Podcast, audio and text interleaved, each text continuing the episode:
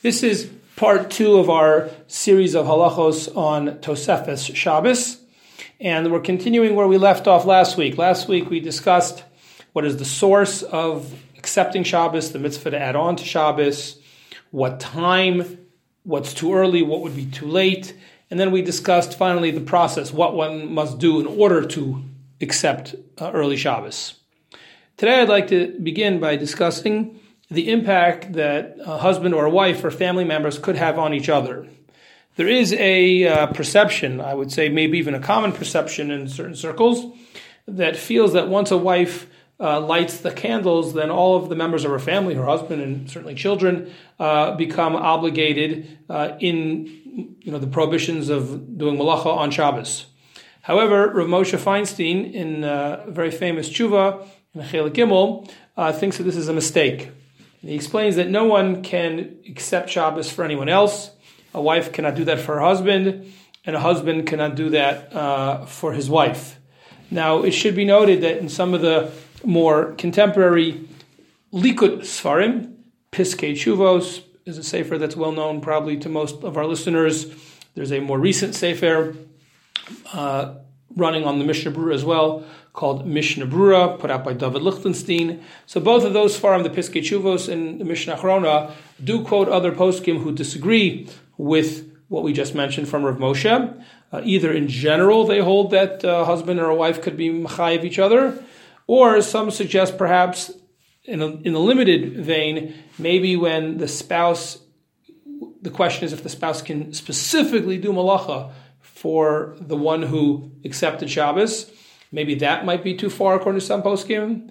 Uh, however, I think that Rav Moshe's tshuva is uh, compelling, and I, my Masorah, at least from Irabaim, is uh, like is like Rav Moshe, um, and therefore this comes up a lot, especially in the summer months when often people are making significant Tosefah Shabbos, early Shabbos, and it's not uncommon uh, in many families for the uh, husband, let's say, to go to shul, even if the wife has not yet uh, lit candles or become her, herself accepted Shabbos. So that's in the micro uh, impact of one person on the other.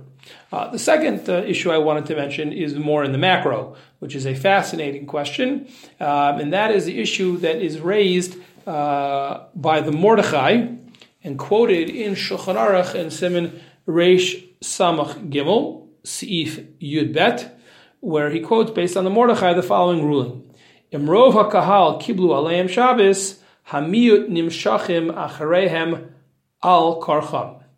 That is to say, in certain contexts, and we'll get to uh, what those might mean in a minute. But the Mordechai is saying that there's a concept that if you live in a community and a majority of the community has accepted Shabbos, then automatically Memela everyone becomes obligated in the halachos of Shabbos, the prohibitions of malacha, even though they themselves may not have accepted Shabbos yet, may have no interest or intention of accepting early Shabbos at that moment.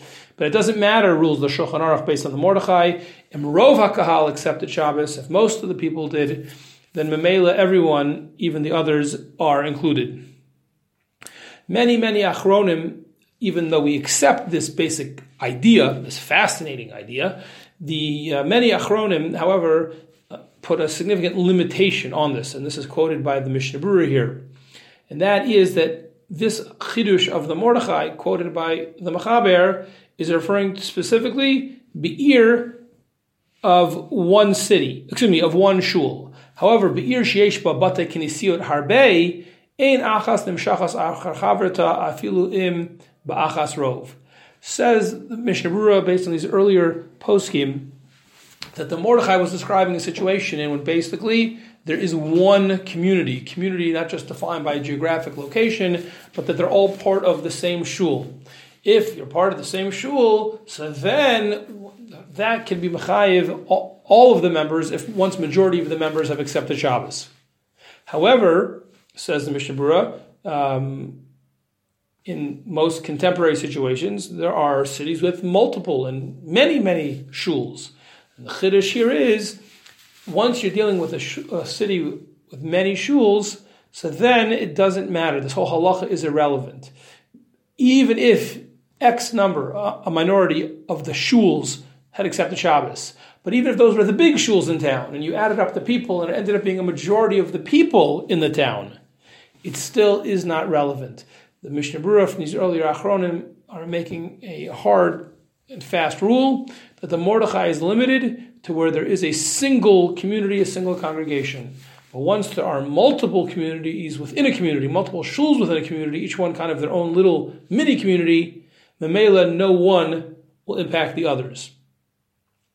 Furthermore, uh, I should add, in the name of some of contemporary poskim, in our day and age, we're all familiar with the phenomenon of shuls that have multiple minyanim, big shuls, big communities, and therefore, uh, based on this chidush here in the Mishnah Berurah, uh, rabbis in the modern context have pointed out that even if there would be one shul, but if that shul has two minyanim, what we colloquially refer to as the early and the late minyan, respectively, then Mamela, by definition, the fact that even if a majority went to the early minyan, it would not obligate anyone in the late who wanted to go into the later minyan. As a result, it seems from the Shulchan Aruch and the Mordechai and the Mishnah Berurah and the early poskim that this halacha, as fascinating as as it may be, really probably only applies in limited circumstances.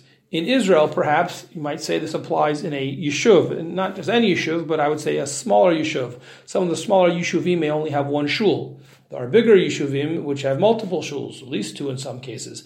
Uh, but if there really would only be one shul and everyone in the yishuv davens there, then that might truly be the case of the Mordechai. Or, to use another uh, example that is somewhat uh, common, uh, if you are in a sleepaway camp or a bungalow colony, things such as that, where there may only be one minyan, where everyone is, you know, the only one minyan and they're making Shabbos early, that actually might obligate everyone in the camp, everyone in that bungalow.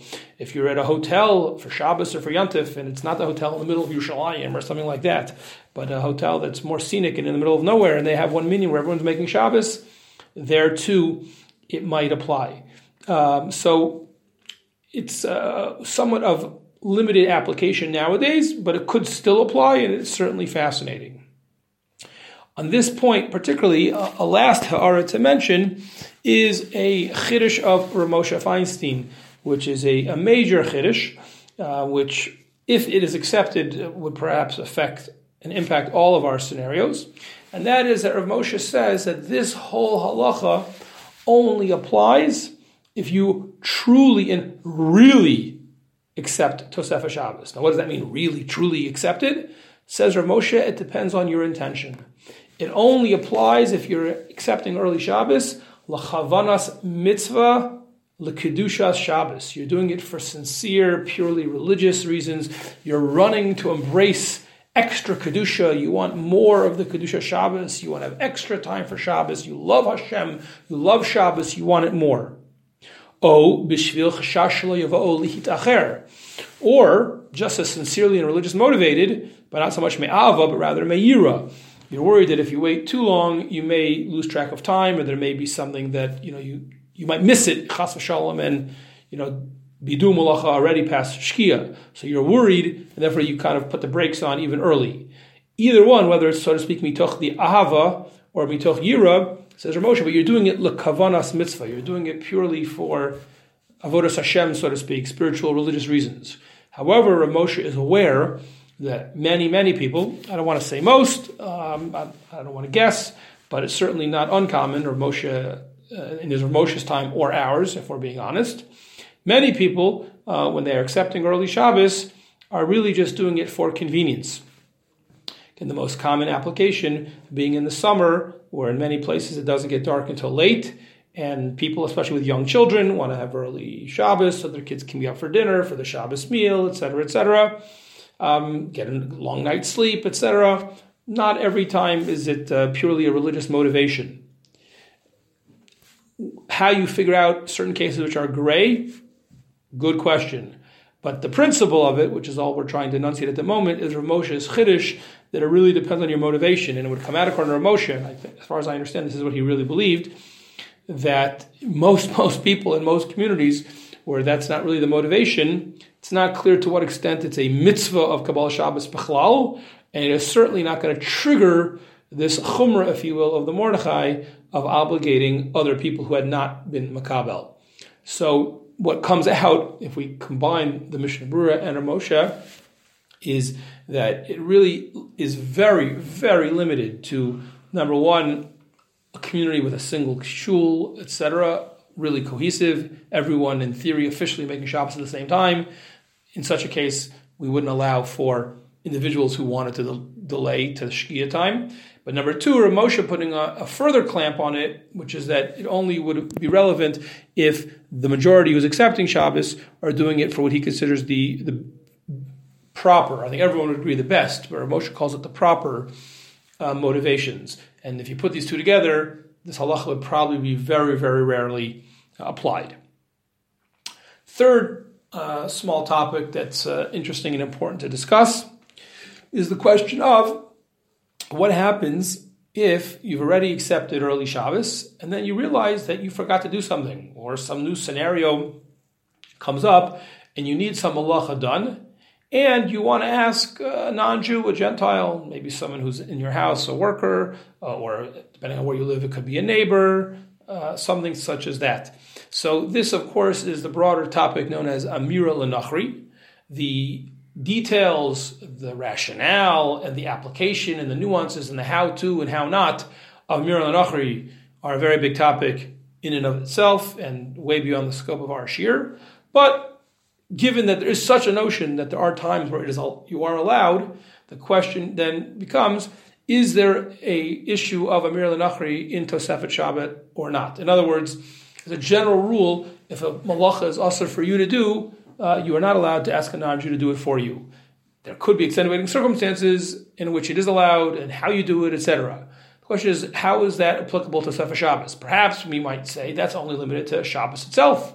But who said that that applies if I accept Shabbos 30 minutes before the Shkia? Who said that I'll read, maybe I'm prohibited in Malacha, but who said this other halacha called Amir Lenachri, does that apply or not? That's the question.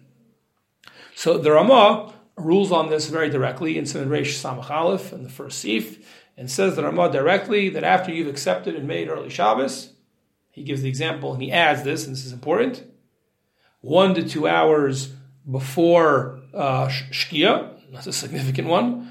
Then he says it is okay to ask non-Jews to perform halacha. In other words, we do not have the prohibition of Mir Nachri. Mir Nachri is limited to Shabbos itself, does not apply in the time period of Tosefes Shabbos. The Magen Avram and the uh, Mishnah Brura brings us down lahalacha.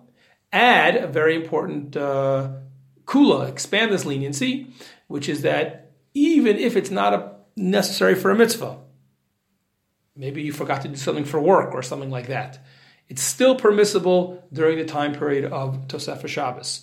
This is, again, for those who are familiar, an allusion to the fact that one of the uh, heterim for Amir Lanachari in general on Shabbos is sometimes we say, b'mako mitzvah, certain things could be allowed by asking a non-Jew.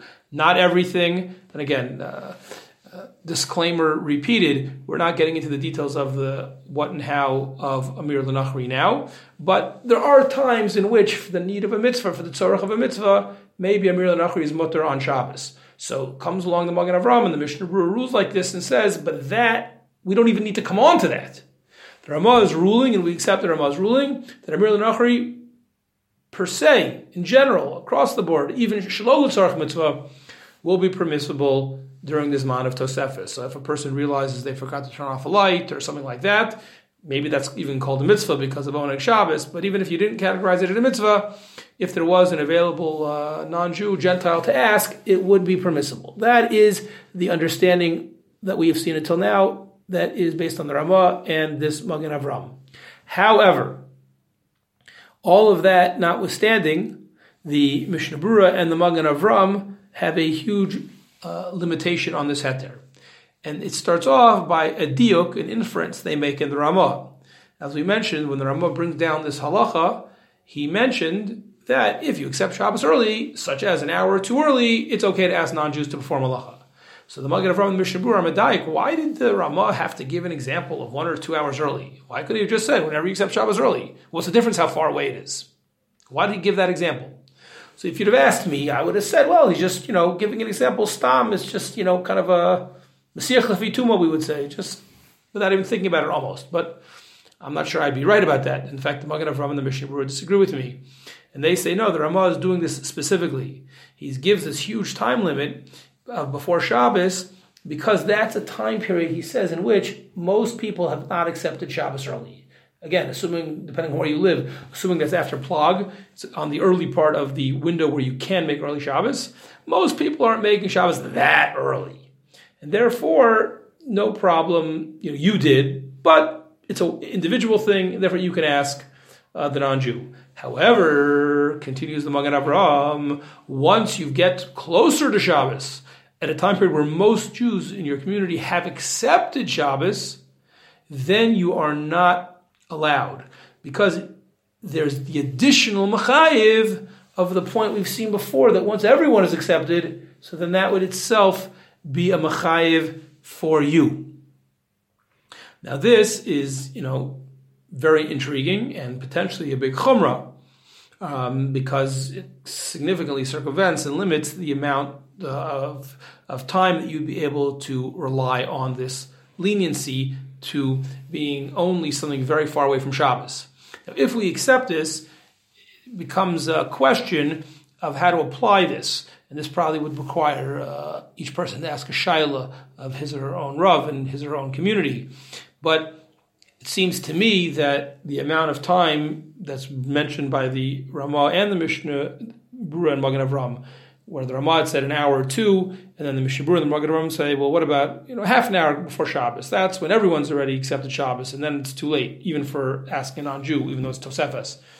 It seems to me that those times are somewhat arbitrary. That the, even if you accept the Magen Avram, that's based on this idea that you know, it's only true when most people haven't accepted early Shabbos.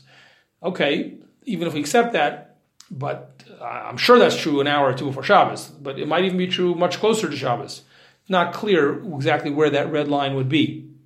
So that's an important uh, thing that would have to be clarified. However, there is a significant uh, leniency, um, and that is that even the Mishnah Berurah, in his opinion, says this is only for the expanded heter of asking a non-Jew to do even things which are irrelevant to Shabbos, irrelevant to any mitzvah. Just um, like I said, for work or something like that. But um, says the Mishnah Berurah, in the Zman of Tosefes, it doesn't matter if it's two hours before or half an hour or ten minutes before. If it's in the Zman of Tosefes, something that's Litzorech Shabbos, that is for sure permissible, um, no matter how close it is to Shabbos. To Shkia, I should say, real Shabbos, quote unquote. That's always going to be Mutter Amir Lenachri in the time of Tosefes. Okay, uh, let's do one more related uh, idea, and then we will um, un- uh, related to this, and then we'll summarize it. So I don't want it to be uh, complicated. I want to make sure everyone gets the points, and that is that until now we were talking about Amir Lenachri. What about the poskim discussed already in Rishonim? What about Amira Li Yisrael? Now, obviously, this is not relevant on Shabbos itself because everyone's obligated in the halachos.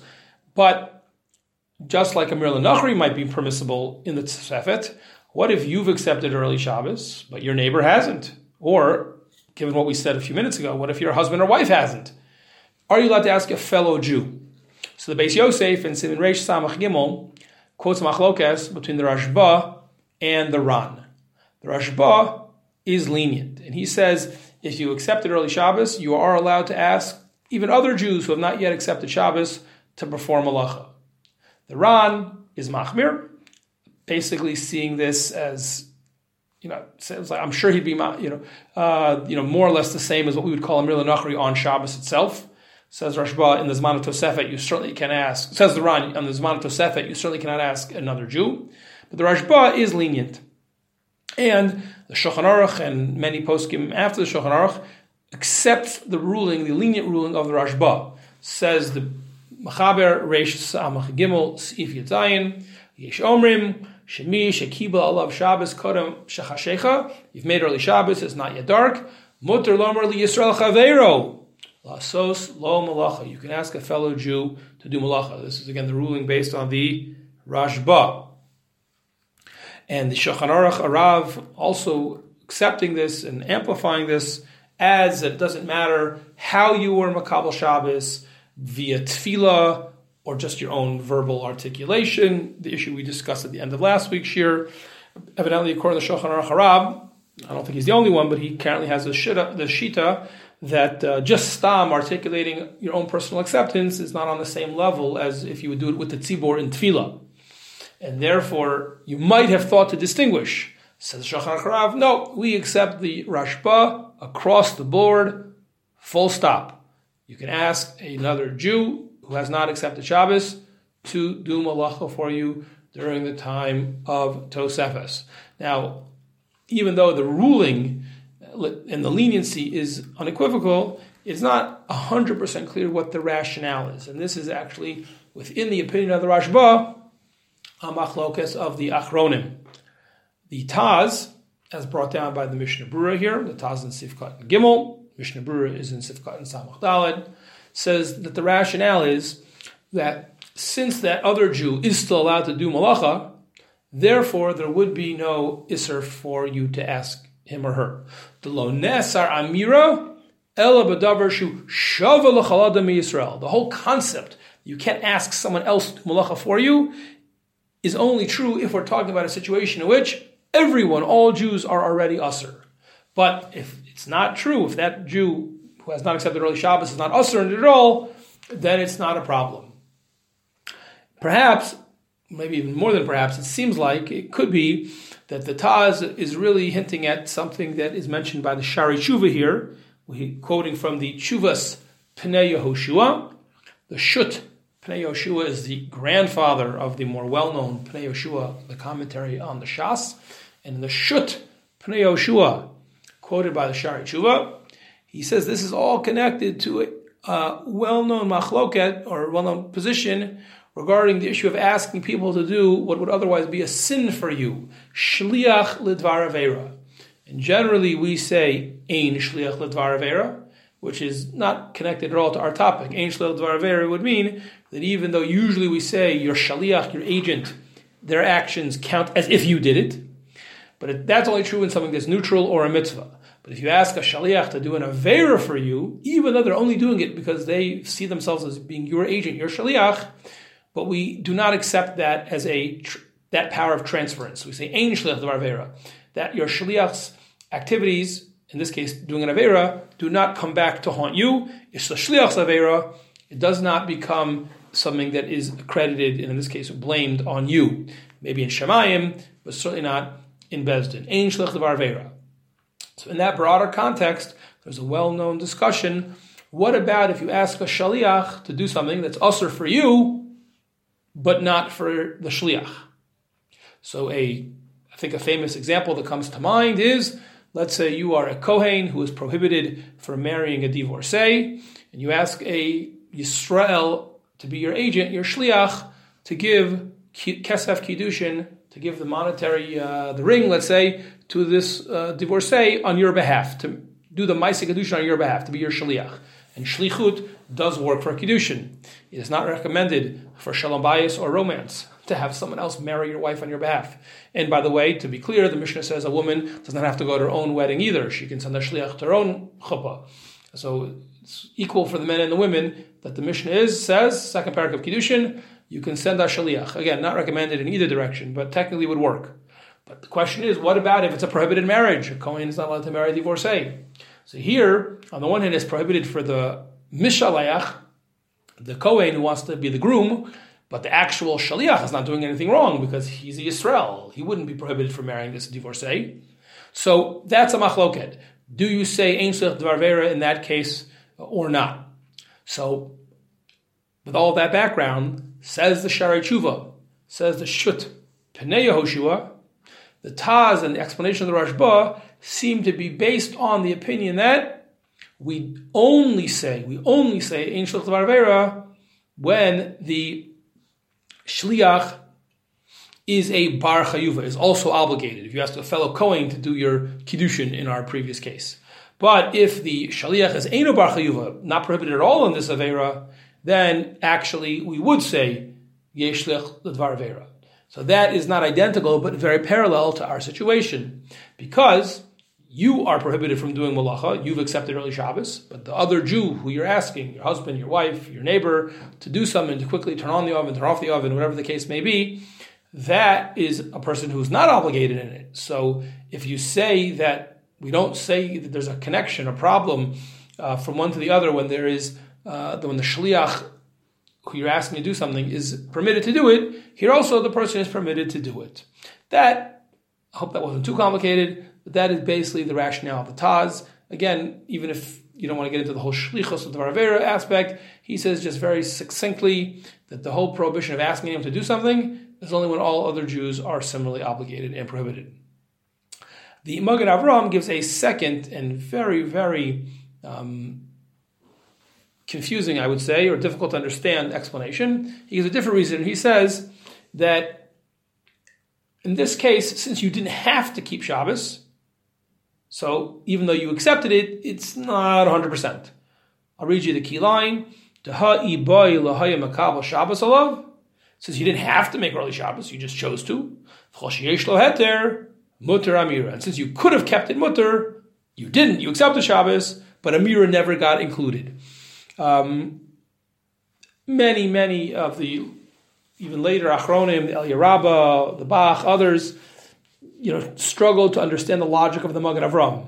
It's true you didn't have to accept Shabbos, but you did. So once you accept the Shabbos, why would we not include Amir Lanachri, or Amir in this case, Amir Yisrael? It's not at all clear. And uh, I'm not sure if there's an Afkamina or not, but when you look in the Mishnah Berurah, he certainly does accept the position of the Taz as the basic, basic rationale. So let's summarize this section of the Shir because I'm afraid that we got a little bit too much in the weeds and people might be confused. Um, and that is very simple. These are the bottom line. If you are an individual uh, who's accepting Shabbos, I mean, there could be 10 other individuals too, but it's not the whole tzibur, just you as an individual have accepted Shabbos, then not only is asking an non-Jew Amir Lanachri permitted, even asking Amir Yisrael, even asking another Jew is permitted in the time of the early Shabbos. Number two, what if a tzibur accepted the uh, Shabbos, so now it's a, a, wider community, but it's still before Shkia. So then Amir al Yisrael becomes Aser, because the Tzibur has now accepted it, but it still would be okay to ask a non Jew if it's Litzorach Shabbos or it's Litzorach Mitzvah. Um, but that's based on that diuk in the Ramah that limited things to way before Shabbos. But once it gets much closer to Shabbos, then only if it's Litzorach Shabbos or the Litzorach another mitzvah.